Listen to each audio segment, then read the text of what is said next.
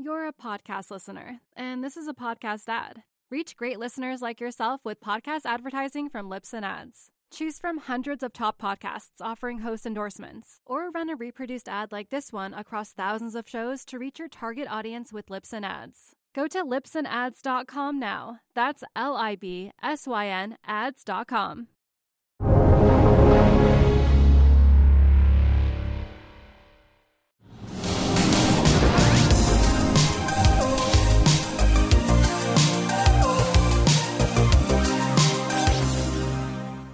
Jeremy, great to get you onto Real Vision.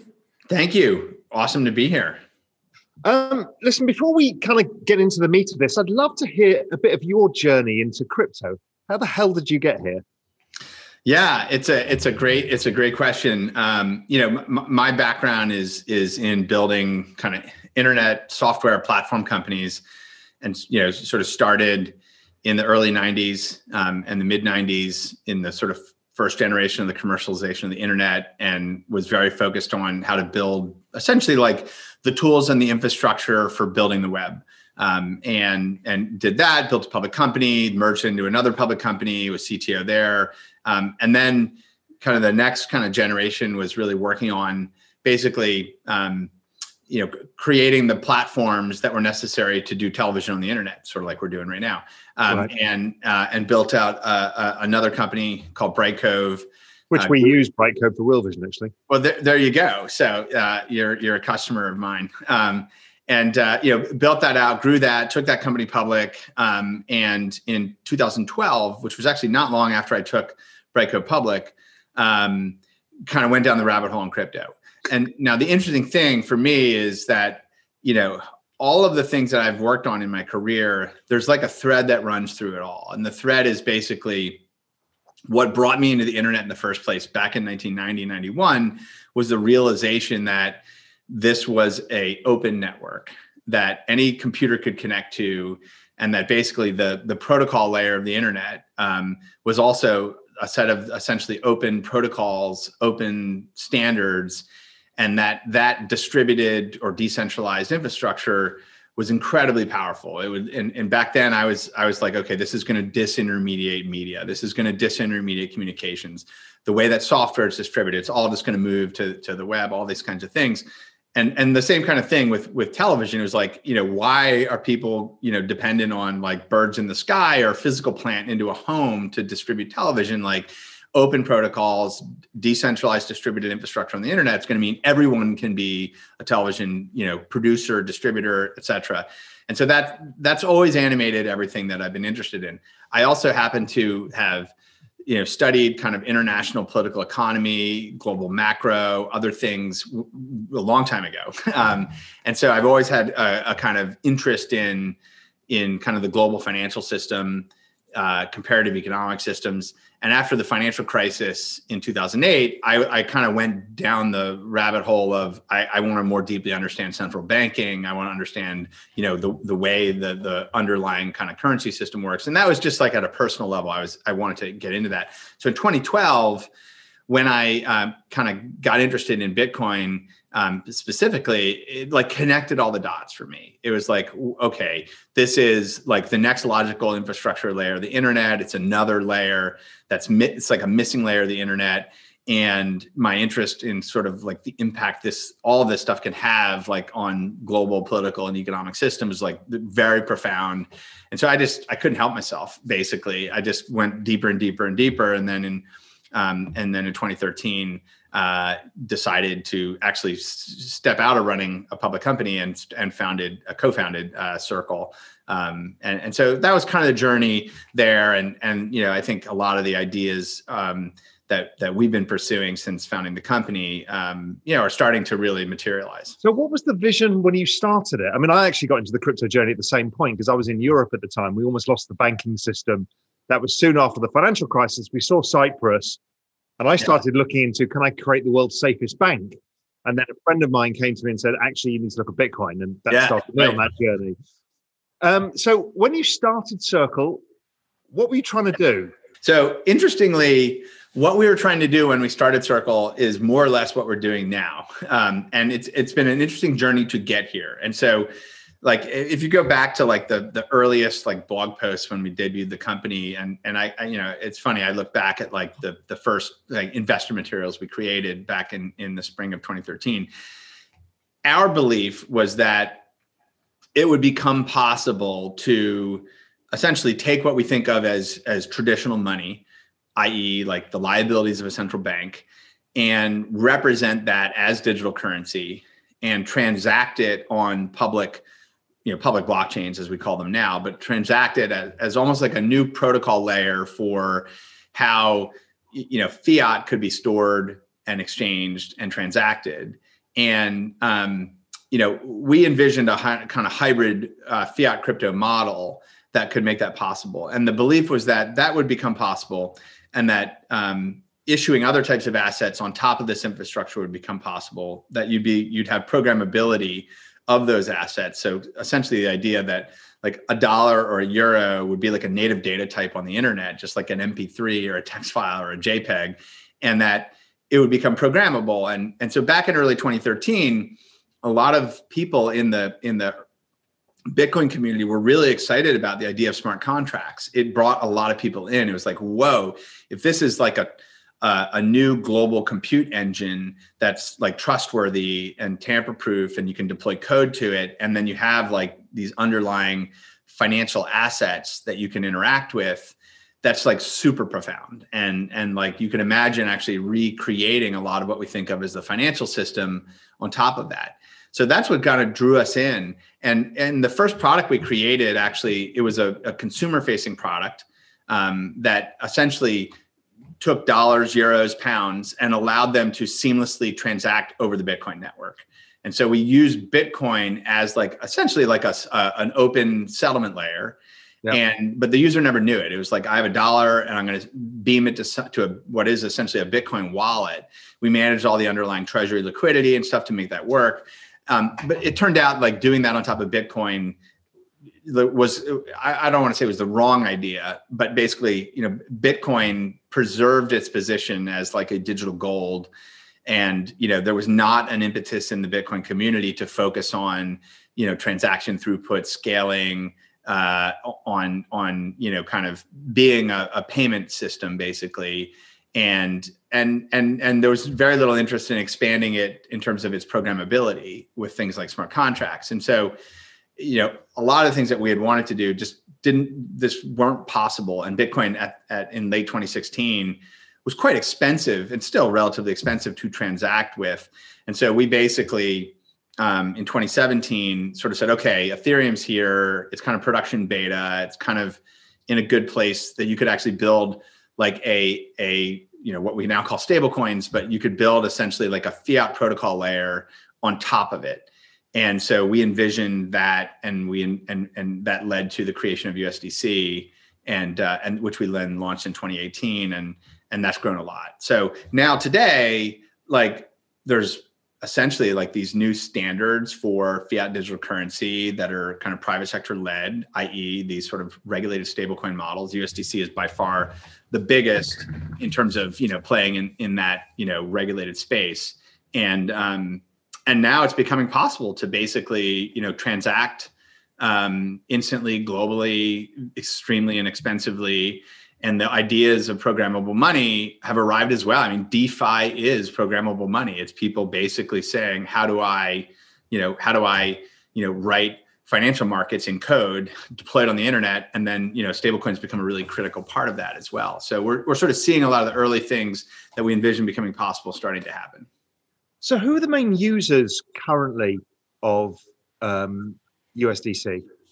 I mean, USDC, um, when we launched it with Coinbase, so Coinbase joined a consortium with us, Centre Consortium, which governs sort of USDC, and that, that's actually going to be expanding a lot um, in the in the coming uh, year or two. But um, you know, the the bootstrap use case, as I like to call it, was you know crypto capital markets, basically. So um, you know, in, in late 2018 or, or, mid mid to late 2018, you know, people wanted a transparent, audited, compliant, liquid, redeemable dollar stablecoin. Um, I I not tether.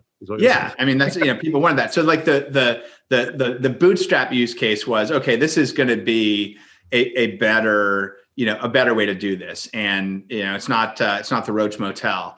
It's you know it you know you you can get in and out of it, and you know Circle offered a really really straightforward institutional service for getting for utilizing it, and Coinbase obviously offered a really compelling retail way to get in and out of it. And it was always, you know, it just worked. It was always it was free to create it, free to redeem it, and and so it it sort of grew in that use case.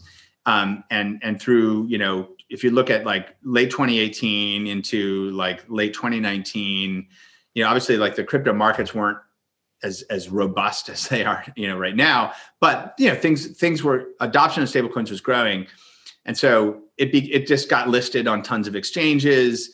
Every wallet decided to support it. Custodians started supporting it. So the whole ecosystem, you know, really adopted it. And we did, I think, a really good job of that. Hundreds of companies started just saying, "Okay, we're adding support for this," and um, and and that sort of ties into the next piece, which is, you know, we very early on focused on you know, working with developer teams that were building what is now DeFi, right? And the DeFi movement in in late 2018 was really nascent.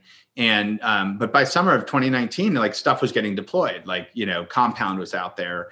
You know, the uh, you know a number of other things were out there, and and so you know, first was just like as a as essentially a dollar market infrastructure for crypto capital markets, like just being being a great dollar market infrastructure, and then secondly you know was okay now this is actually uh, th- what people want to borrow and lend and utilize um, in in defi markets. And then obviously in 2020 you know defi has exploded. Usdc has been a huge component uh, uh, of that. Um, and um, and obviously crypto capital markets have exploded and and it's grown a lot in there but what was fascinating was we were seeing you know interest in hey you know this is actually like w- once people started utilizing it um, people realized like, wow, I have a digital dollar that I can transact on the internet. I can transact with anyone with no counterparty risk at the, you know, basically with the fi- final settlement in seconds for a, a, fraction of the cost of what we think of as, as traditional international money movement. And you know, people were waking up like this is actually a really good payments and settlement medium. And so that's been one of the big stories for us in 2020 is tons of different types of businesses that are now saying this is a better way to store value, transmit value, et cetera. And um, you know, one of the big themes, for example, is we've seen um, these incredible interest and demand from Latin America, from Africa, from Southeast Asia, where it's dollarization might be the theme if you want to think of it that way, but you know, these sort of digital currency dollars are, are really attractive um, as well, both as a store of value uh, relative to say what their current currencies are doing. Um, you know, we think of Bitcoin as the as the main store of value kind of scenario for for crypto, and it, it obviously is is the biggest. Um, but dollars are also a pretty interesting store of value in a lot of cases too. Yeah, and nobody can get enough dollars. I mean, you know, we've, we've got problems alone. I mean, I've talked about this. I don't know if you're how familiar you are with the eurodollar market. Of course. Yeah, very. And this is a new eurodollar, essentially, yeah. because you right. it can be created outside the dollar banking system and distributed globally.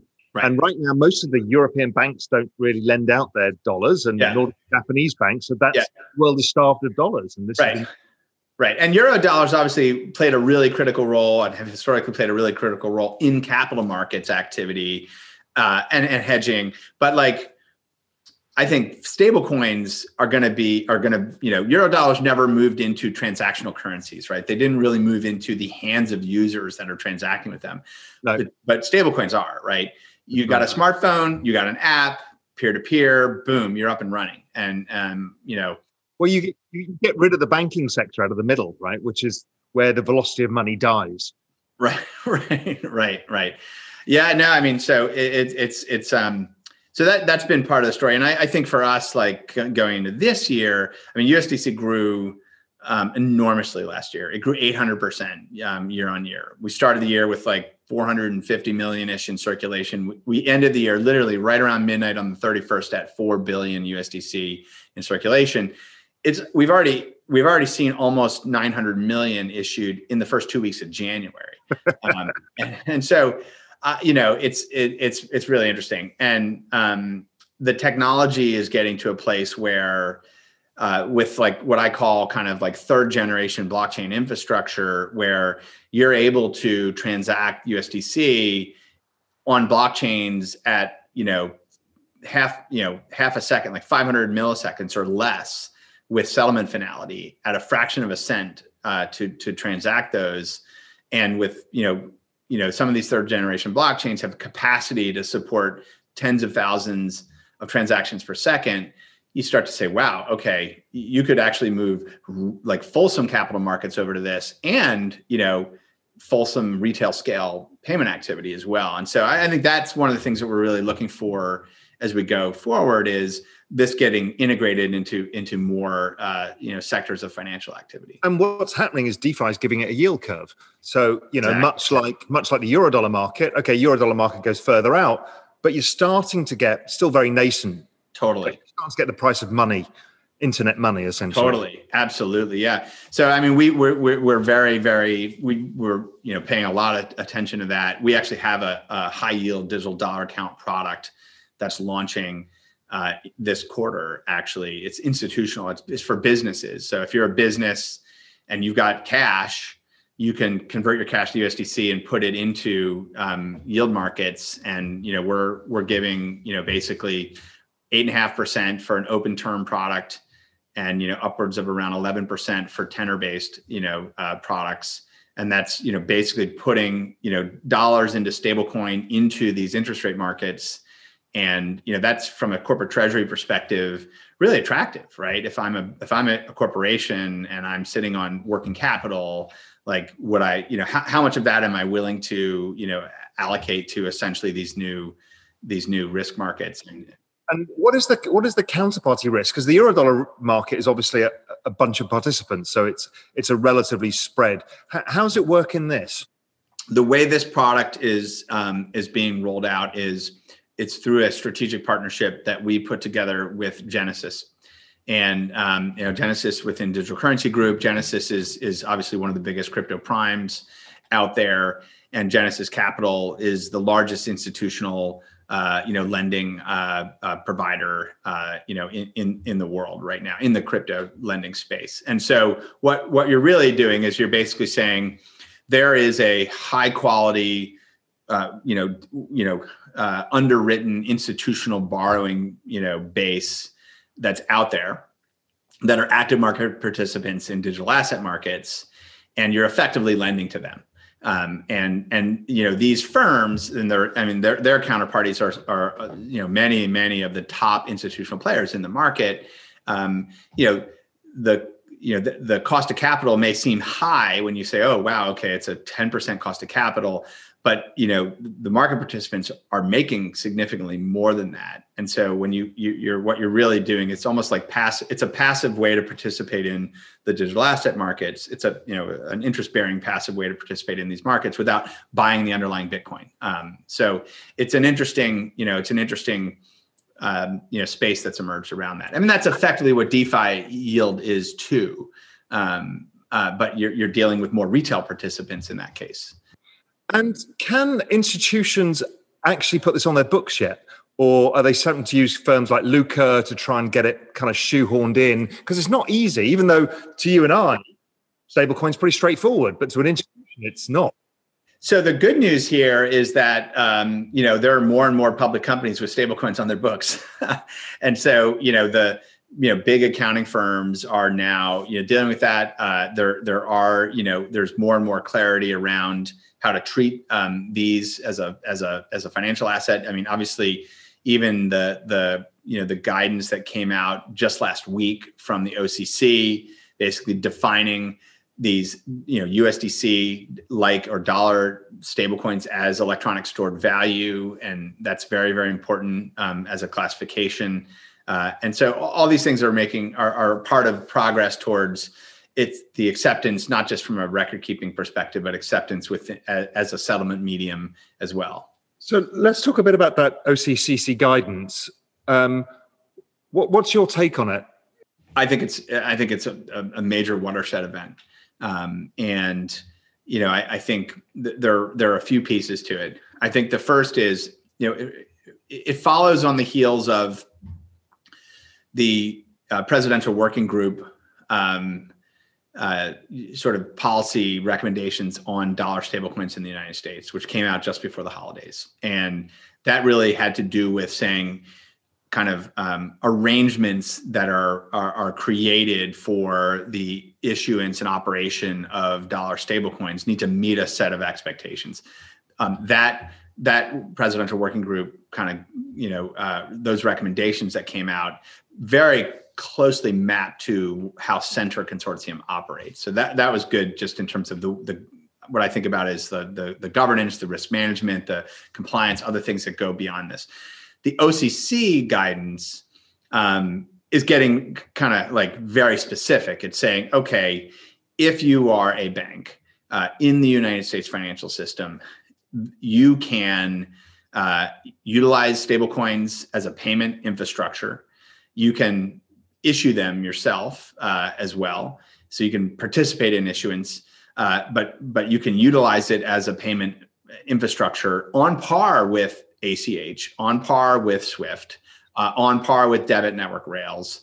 And it defines how to classify and think about it as like an electronic stored value medium. Um, and it specifically provides a whole set of guidance on using public using this on public blockchains. And so it, it is elevating public blockchains like the Bitcoin network, the Ethereum network, and other uh, public blockchain networks to being market infrastructure for the mainstream financial system in the United States, which is a huge deal. And this is like, you know, I think this is um, this is significant, and it ladders on the SEC guidance that came out in late December as well, which basically, after three years, the SEC finally clarified that broker dealers can self custody, clear, and settle digital assets. Uh, you know, you know, you know, you, uh, around kind of custody rules and transfer rules and so on. But it clarified that how how you know broker dealers can do that, and that also includes settling essentially these digital assets as securities transactions on public blockchains. And so we now essentially have the SEC and the OCC saying public blockchains are effectively a settlement infrastructure for securities and cash like instruments in the United States. Um, that's a big deal. Um, that's a really big deal. Um, and I, I, obviously like the markets responded a lot to that um, because I think, you know, banks can now lean into this right so banks can lean into whether it be crypto brokerage or you know i want to custody bitcoin or yeah prime broking all of that's coming absolutely and and you know and i think it also means like things like usdc can be utilized now as a payment and settlement infrastructure for for just straight up payments um, and uh, and also as a payments and settlement infrastructure tied to other securities as well, which is, I think, really where stuff starts to get a lot more interesting. You're a podcast listener, and this is a podcast ad. Reach great listeners like yourself with podcast advertising from Libsyn Ads. Choose from hundreds of top podcasts offering host endorsements, or run a reproduced ad like this one across thousands of shows to reach your target audience with Libsyn Ads. Go to libsynads.com now. That's L I B S Y N ads.com. You know, I'm I'm getting confused where the, the regular money center banks are going to fit into any of this equation. I can understand the investment bank because they'll always find ways of making money. They'll be priming this stuff, they'll be making markets, they'll be involved. Yeah. But, you know, the average bank, I mean, it looks like the writing is on the wall super fast for them now. I mean, DeFi being part of it. Yeah, I mean, DeFi is part of it. I just, I just, uh, I, I do a podcast as well. I did one earlier today with um, Robert Leshner, the you know uh, co-founder and and CEO of Compound Finance, and um, it was it was interesting. I, I titled it DeFi and self-driving banks, and um, and the, the, the idea was actually from Brian Brooks, who just just uh, left the OCC, and he wrote this editorial for the Financial Times earlier this week. That's right, I saw that. Yeah. The advent of self-driving banks.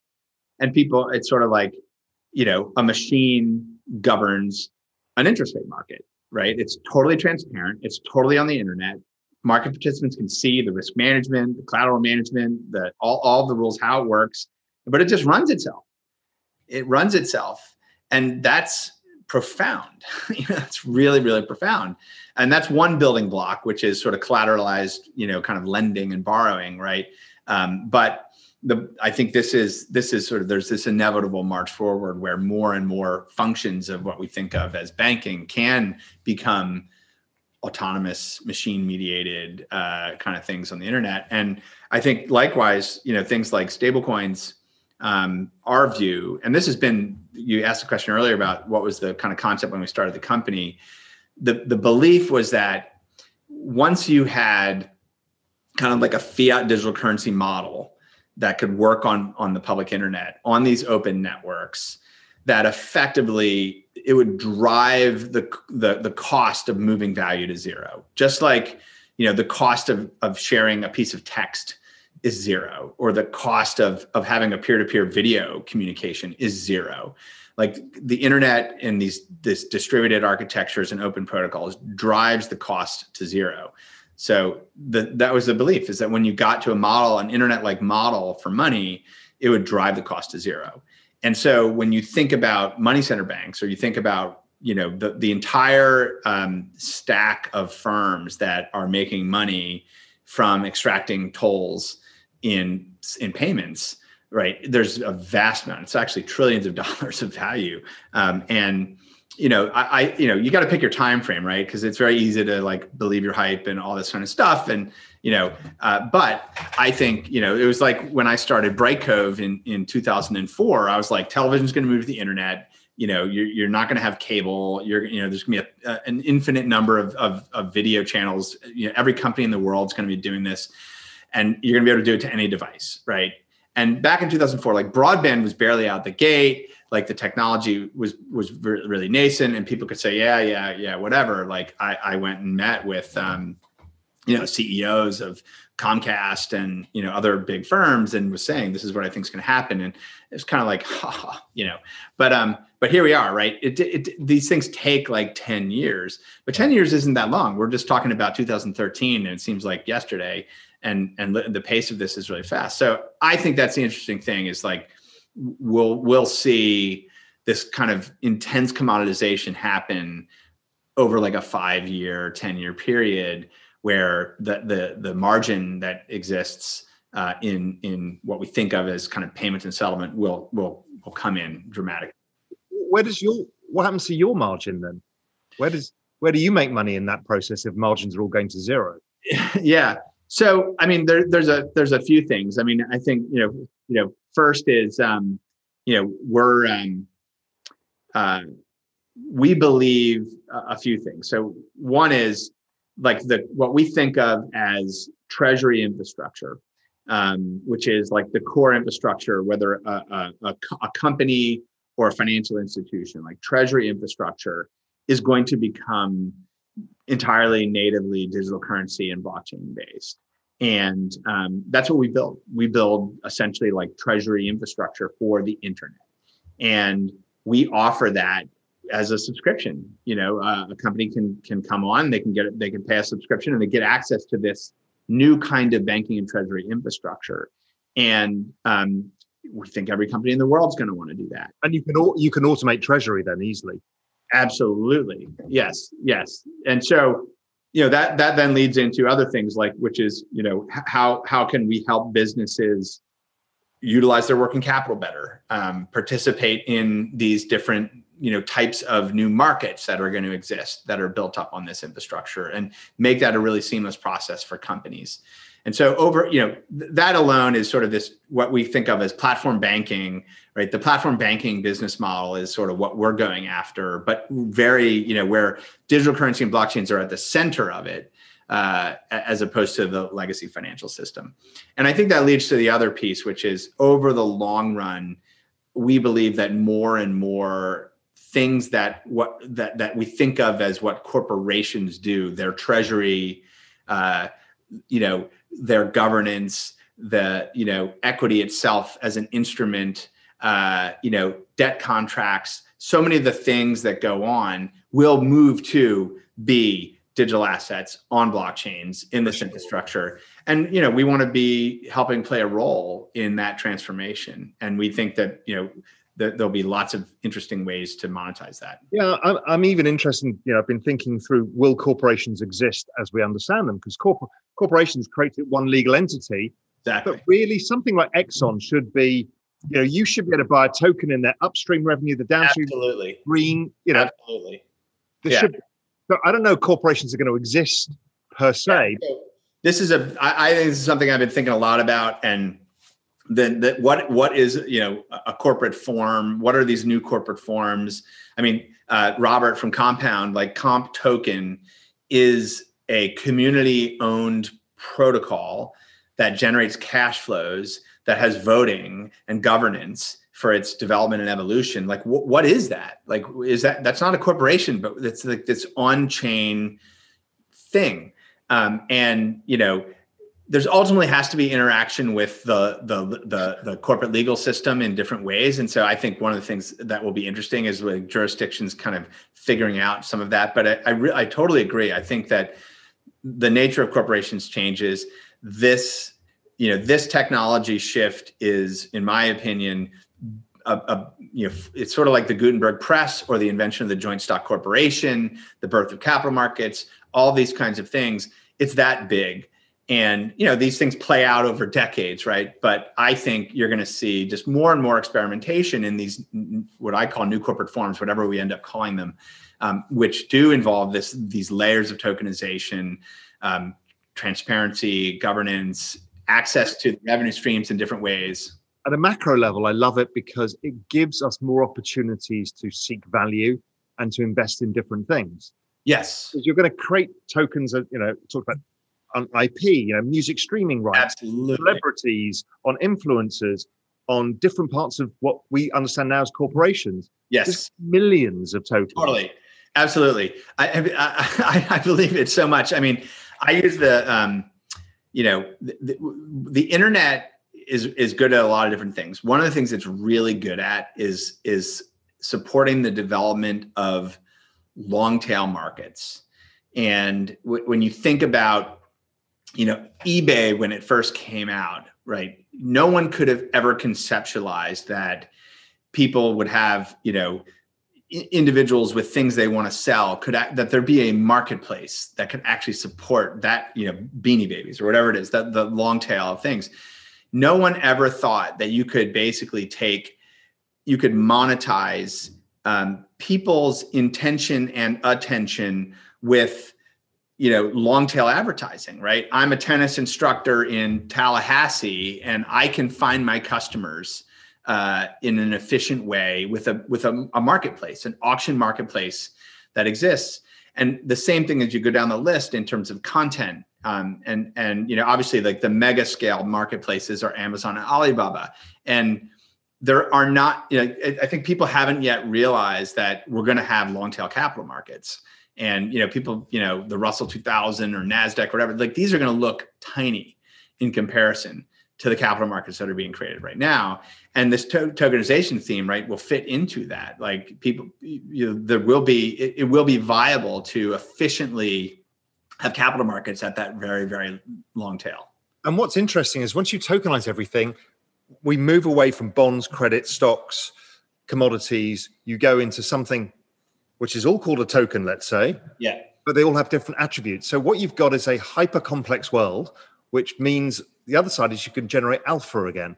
yeah yeah no yeah. alpha right now. yeah yeah Once you do this, this is a really complicated world. And you're seeing already some asset managers in Yeah. the space kind of value picking tokens that everyone's abandoned. yeah It's like, and they're making enormous returns. There's no Yeah, alpha. absolutely, yeah. market. it's it's so nascent. I mean, I think like the DeFi, um, you know, kind of um, liquidity pools on all these different tokens with AMMs are a really interesting world where you you have people saying, hey, you know, there's a market for you know this niche token against ETH or against what, whatever it is, and there are people who are willing to stand in that, be liquidity providers and and realize significant returns. And so you know it's sort of like it is this kind of creation of uh, of, of available markets. And a lot of people used to say well you know you know private company you know private company stock is is is illiquid. You know there's a reason why these companies don't go public and and so on. But in a world where you have you know kind of long tail markets with this kind of um, incentivized infrastructure you can imagine you know markets existing for for things that would at face value appear to be extre- extremely thinly traded. You can also composite them into sets and composite them into you know uh, essentially you know bundles and people can can i mean that's kind of you know sort of the you know layering of these things. Um, but that can be that can also lead to to very uh, efficient outcomes as well. Yeah i mean it, it, it's it's just a really interesting world to see where that's all going. The other thing that i want to pick your brains about is the central bank digital currencies because that's the next big elephant that's coming it's been so, I mean, the ECB have probably been the clearest of all about what they're trying to do. Um, and Benoit Cœuré, you know, now he's at the BIS, has made it clear that they're some people are going to choose programmable forms of money, others are going to choose a state central bank, you know, stable coin for want of a better word. Yeah. How do you think this plays out? Because it's going to change everything. I keep explaining to people this is going to change everything from fiscal policy to monetary policy to behavioral economics and yeah, everything. Yeah. What do you What do you think about this? Yeah, you know, I mean, I got a lot of thoughts on this. I think um, the the the first is I would never bet against the open internet, um, and what I mean by that is that um, you know the, the the the velocity of technical innovation on public internet infrastructure and blockchains are an example of that on public internet infrastructure and the the the the kind of innovation curve that's happening with digital currency in that environment. When you think about where it could be two years from now five years from now like it, it is it is going to rapidly rapidly bypass what any government could ever do. Um, it already is. And that to me the notion that large or small national governments are going to stand up an infrastructure maintain an infrastructure and evolve an infrastructure for digital currency that uh, that can keep up with what's happening with the public internet and with private sector activity in the public internet. I just don't buy it.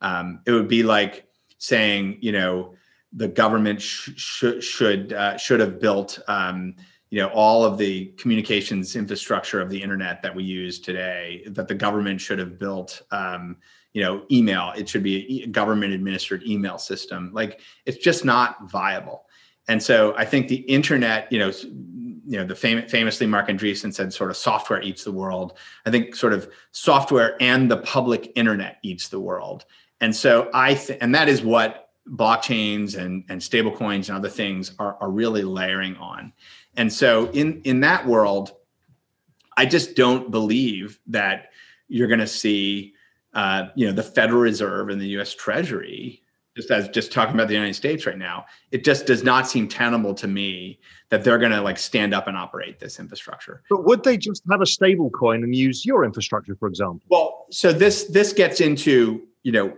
ultimately you've got a, you've got you know a few things. You've got kind of sort of standards and and public infrastructure. You've got financial intermediaries private sector financial intermediaries. And then you've got like risk management supervisory mandates and monetary policy down down down there as well, right? And so you kind of go across those things and you say, okay, what is likely to be what achieves scale? And and so my view is just look at the history of electronic money. The history of electronic money is not a bunch of governments building shit. The history of electronic money is consortium of private financial institution actors getting together to develop standards for interoperability amongst their ledgers, if you will. Um, that's what SWIFT is. Uh, when we think about, you know, in general, like what we think of as the most widely adopted sort of electronic money, it's it's cards, right? It's it's credit cards, debit cards, etc.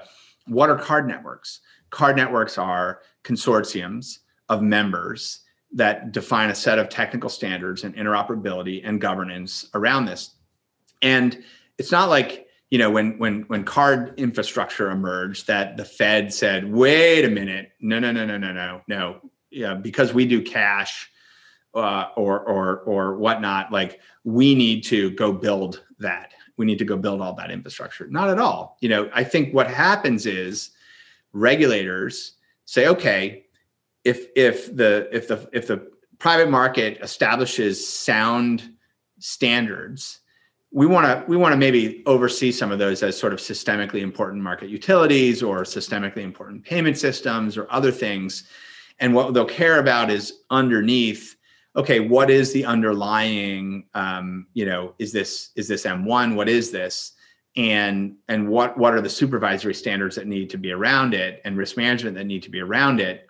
And so it, it may be that over in the future you know, as as Centre Consortium grows, as USDC grows, as more banks and others get involved, and more people are issuing this, that the Fed says, okay, this is this is fine as a as a dollar digital currency standard, but you got to you know this has to be kept at the Fed or it has to it has to sit inside of these sort of supervisory frameworks. I think that's what happens.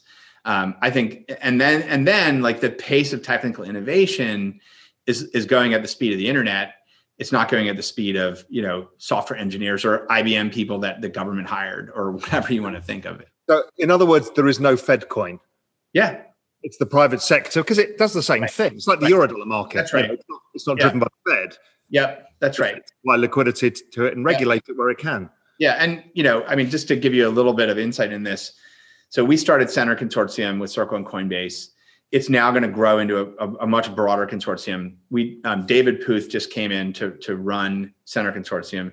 David spent his career running capital markets for for State Street, and then 19 years at JPM running currencies, capital markets, you know, huge amounts of infrastructure. And then he went to be the CEO of CLS International Bank. It's the largest bank in the world that no one knows.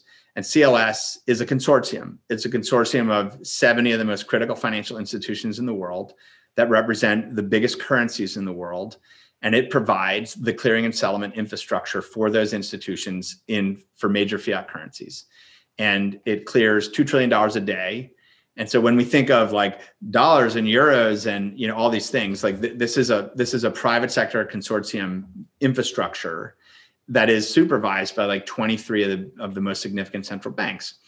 So he ran that for 6 years. He's now running centre consortium. This is going to grow. And I think public blockchain infrastructure combined with arrangements like what Centre is doing can become, you know, deemed as like systemically important infrastructure and and and we'll work with regulators on this over time. So I, I think that's I'm speaking, you know, somewhat selfishly in that, like, I, I, have a view to this that that we're involved in as a principle, but I also really genuinely believe it. And I think the thing that um, the most exciting thing about all of this it gets back to the comment you made which is like programmable programmable assets right um, if if we just are looking at this as like what is digital cash or or or you know what is the payment system it's that that misses the whole point of all of this right? The whole point of all of this is that you've got tokenization and you have smart contracts and you have the ability to intermediate an enormous amount of interesting commerce and economic activity through this this public compute infrastructure and that's like changed the world stuff and it, it, changed the nature of corporations and changed the nature of economic activity. And like we want to we want to see that stuff emerge. And the real question is is like does how quickly does this become something that's like 10x better? Is sort of the the kind of benchmark that people talk about like a technology needs to be 10x better. And then society just says this is what i want. But how do you solve the central banks problem? Because from what I understand, it listening to many of the central banks, the IMF, and the BIS as well, they want programmable money to say, you need a different interest rate to me. I want to stimulate you. I want to do, you know, that kind of behavioral incentives that can be tied once you've got this. If it's all a private sector, yeah. How does the Fed or any central bank do that? How do they get what they need out of the system? They can merge monetary and fiscal, which is really what's I, I, mean, this gets this gets into deeper, you know, d- deeper, you know, like for example, um, if if uh, if digital currency units can be M1 and commercial banks can custody this and you know can can operate with it, um, and you know the Fed decides they're going to go buy treasury bonds or they're going to go you know uh, effectively inject money and the the the you know commercial bank participants in the scheme can issue new USDC or whatever it is. Um, you know, on that, like it, it can it can work with the existing fiscal monetary policy. Yeah, but that that doesn't work already, right? Because it, you know, we've seen velocity of money collapses. It's state, you know, the banks, the banks are, yeah. they're all impaired in certain yeah. ways, whether it's yeah. regulatory impairment or sure Sure. I mean, look, I, I, like we're, we're gonna go deep on uh, on bigger ideas here, but like I um, I think one of the compelling things about crypto, um, one of the things that drew me into it. This gets to my armchair uh, political economy uh, stuff, which is the the concept of full reserve banking and the concept of you know you know uh, uh a, a governments from a fiscal perspective that are bound by full reserve banking systems um, and is is also a very interesting idea. And you know, if you go back to the Great Depression and the Chicago Plan, the Chicago Plan, which was very much informed by economists who uh, you know are in the von Mises tradition and and who who look at sound money principles and you know what what are the fundamental risks that exist with uh, the, the way that that money works in commercial banking would argue for that if you have the discipline of full reserve money um, that it, it will it, it, sort of in, in, a sense it enforces uh, uh, you know safer fiscal policy um, yeah although my fear is you know humans being humans they'll just recreate the derivative market all over again i mean humans will take leverage wherever they can get it in any way, shape, or form. And if it doesn't exist at the bank level, it'll exist at the next layer. I mean, the, the derivative market's a quadrillion dollars. yeah, I, I, hear you. I hear you. Yeah, I mean, look, um, I, I, I, think that's right. Um, you know, humans are pretty flawed.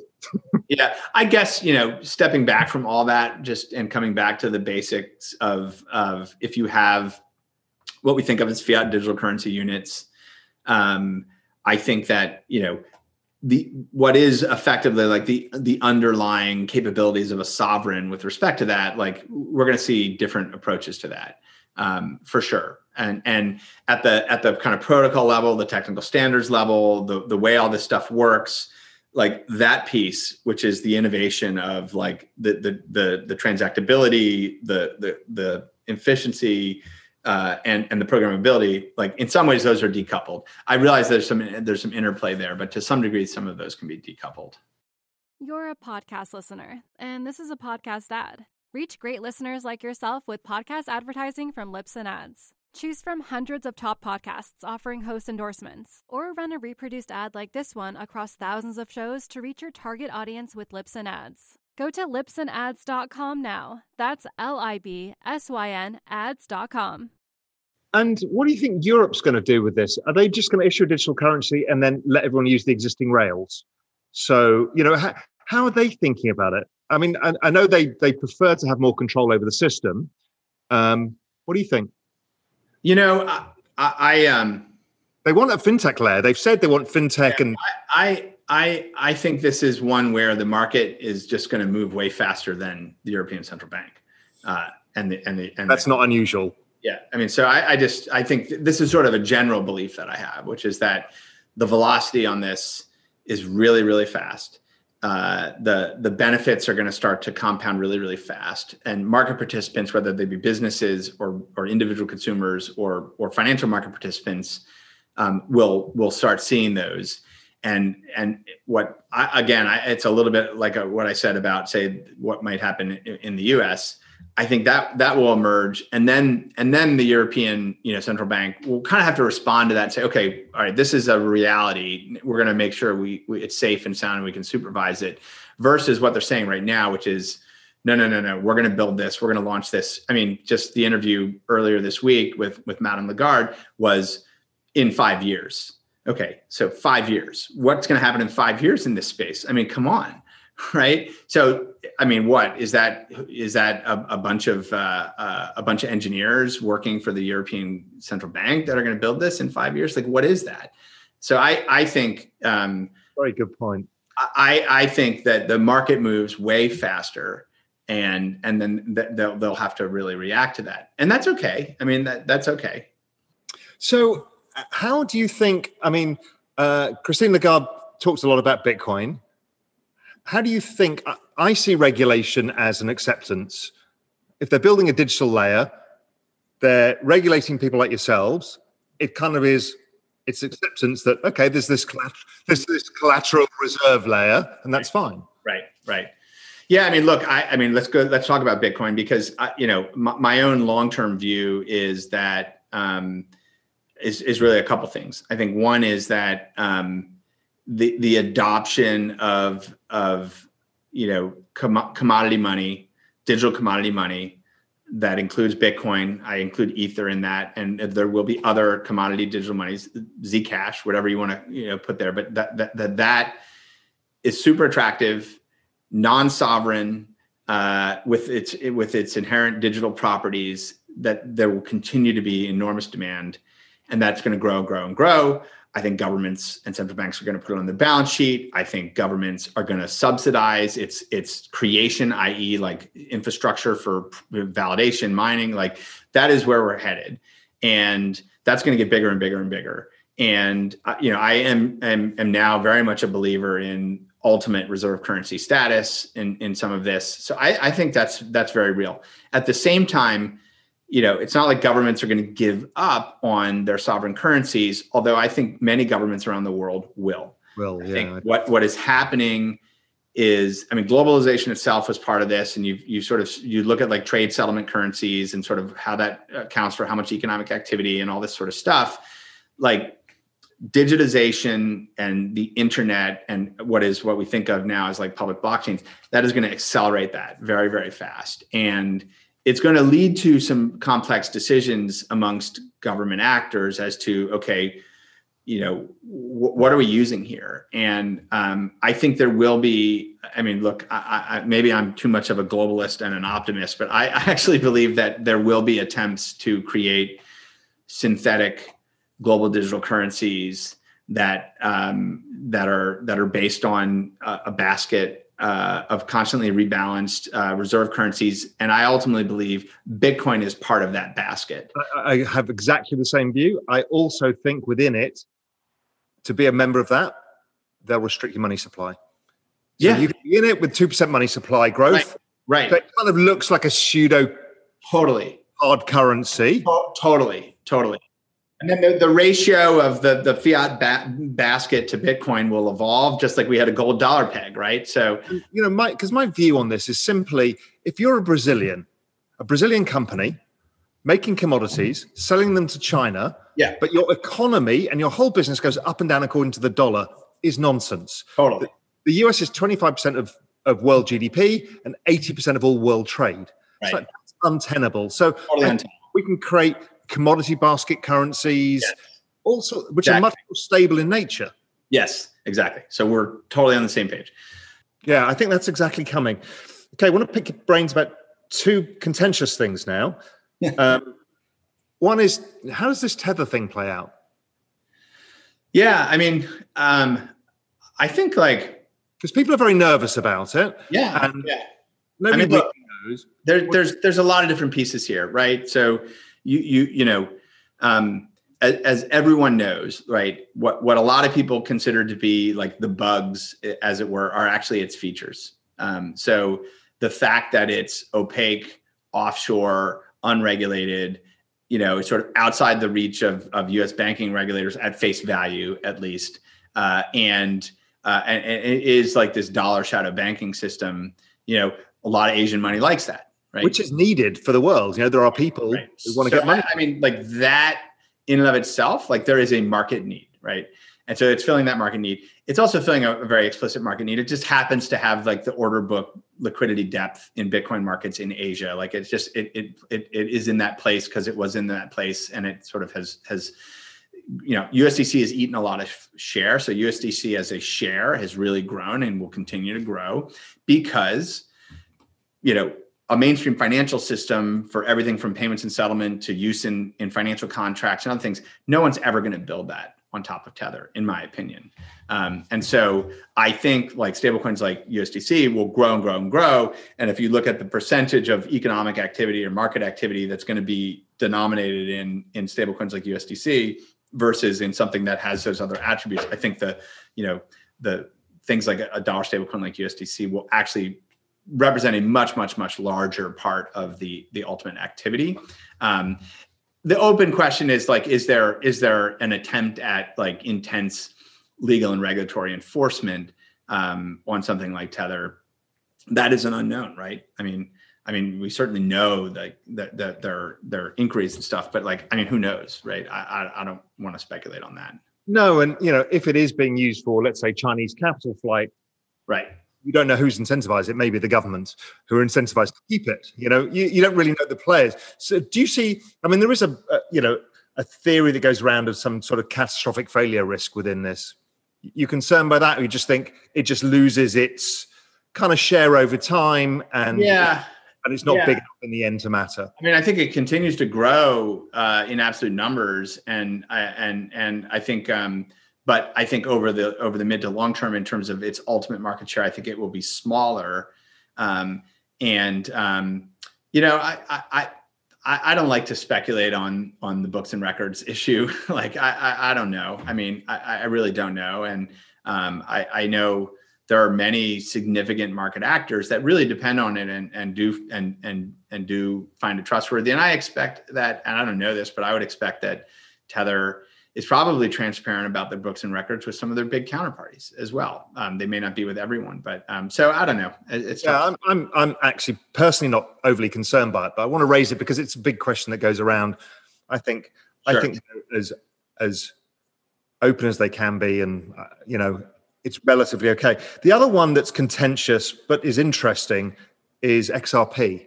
Mm-hmm. How do you think that plays out? Because that's sort of in your space as well, but in a different part of your space.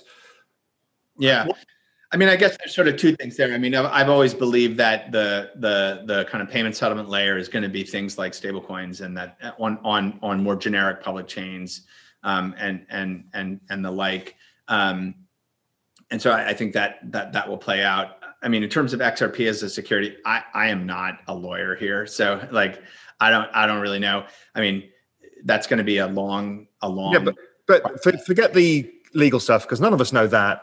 It's exactly as you said. You know, do remittances move to stable coins? Yeah, yeah, yeah. Absolutely, no doubt. No, absolutely. I mean, I, my my very strong view here is that um, you know these sort of uh, you know fiat-backed digital currencies um, that that are are you know especially ones that are kind of built around kind of standards and governance and can be widely adopted and and the like. That's absolutely going to be the the dominant mode of transaction.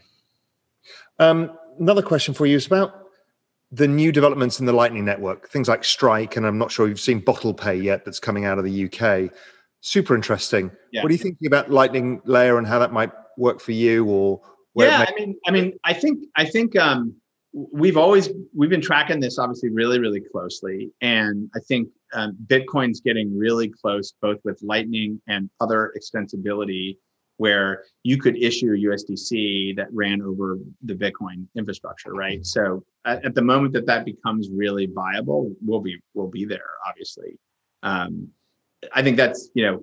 Um, you're chain agnostic, essentially. We are totally chain agnostic, and in fact, earlier in 2020, we rolled out essentially a multi-chain governance framework for USDC, and USDC is now issued on Algorand. It's issued on Solana, and very, very soon it will be issued on Stellar, and there are going to be many more blockchains. So, if there's a public blockchain that has the capabilities to support USDC as a protocol, and it can meet sort of security and and sort of some of the features that USDC has in terms of how it is administered and operates, then then USDC should be there. Uh, the way I like to think of it is like your digital dollar should be cross-platform, like just like your digital music. Like if everything it, should be interoperable. I mean, everything should be interoperable. Everything should be cross-platform. To pretend that we know like which public infrastructures are going to be the ones that are adopted. There's a lot of competition there. It's like operating system competition and and there's going to be more of that and so um, you know our commitment is that usdc should be able to be available and interoperable on on many many chains and we're continuing to roll those out and you've seen interoperability in the beginning from the, your whole career has been that yes, right exactly it's been exactly looking at that and figuring out how does all this fit together and precisely yeah precisely because a lot of people don't believe in it i mean you know there's the whole maximalist view and stuff like that it's kind of weird it seems obvious that there's going to be a number of players. We don't know who they are or how it's going to evolve. Right. right. But there's going to be a lot of fun in that process. Totally. Yeah. Jeremy, look, that was fantastic. Really, really interesting. I think people will have learned a lot and got us up to date on all of this. Any other things up on the horizon that we should be thinking about? What about the new SEC chairman? Oh yeah, uh, Gary Gensler. I I like Gary Gensler a lot. Um, I I know Gary, and he, um, you know, the the I actually co-taught uh, an MIT course on blockchain stuff. I was one of the guest lecturers in his course. So what I know about Gary is he's super smart. He's spent a lot of time looking at at this technology and this space and the issues in it. Uh, I think he cares about them a lot. Um, I think he's also a, a strong regulator. Uh, he, you know, he he's not he's he's not at the whim of anyone, and so I think he's he's a strong, independent chairman. Uh, so I think that's really good. But he's also, I think, probably thinking about the competitiveness of the U.S. financial sector, uh, the advancements in these technologies, and he's thoughtful about risks. Um, and so I think he's an excellent choice for for the SEC chair. I think, you know, um, there'll be dramatically better engagement, I think, with the SEC, with the crypto industry than under Chairman Clayton. Okay, final question. It's the thing that I've been observing is the wall of money. What are you seeing on your side of the fence? Because I'm starting to ask everybody this, and everybody's kind of wide eyed with, oh my God, we're having a lot of conversations with a lot of interesting people. Yeah. yeah. What's your side of the equation? I completely uh, see it, and I and I see it in two ways. So so one of the, one of the um, offerings we have is what we call our institutional trading program, which is basically if you're in an institutional trading firm of some sort, and that could be everything from a family office to like the biggest electronic markets firms in the world.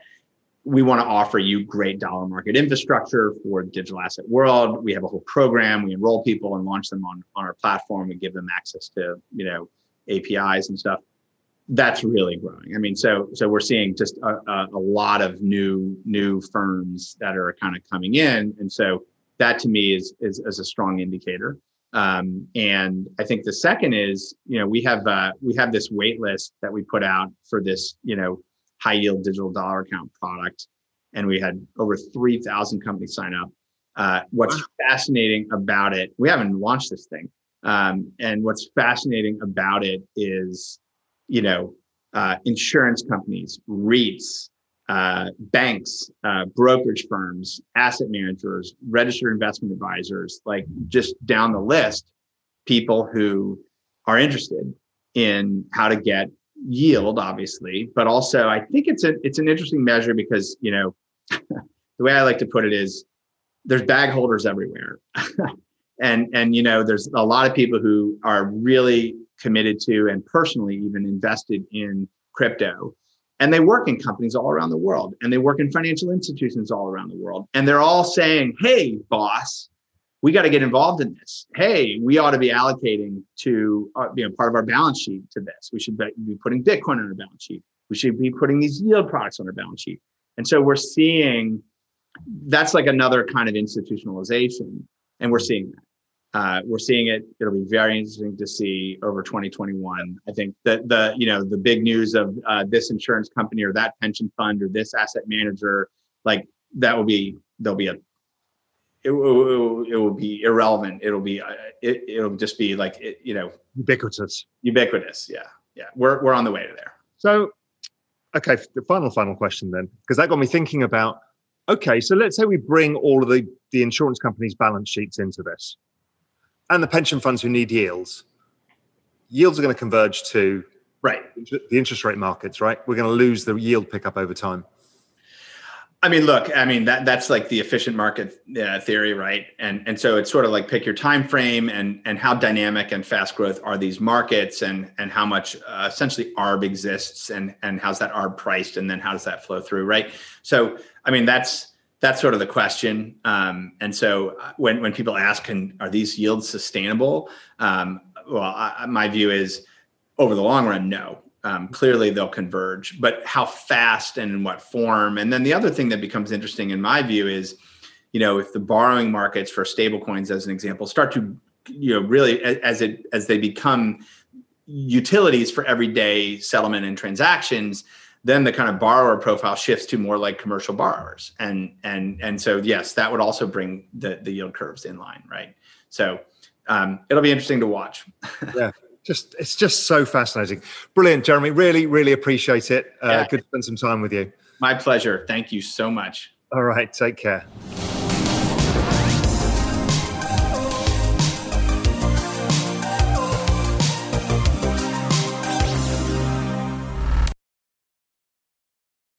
A podcast listener, and this is a podcast ad. Reach great listeners like yourself with podcast advertising from Libsyn Ads. Choose from hundreds of top podcasts offering host endorsements, or run a reproduced ad like this one across thousands of shows to reach your target audience with Libsyn Ads. Go to libsynads.com now. That's L I B S Y N ads.com.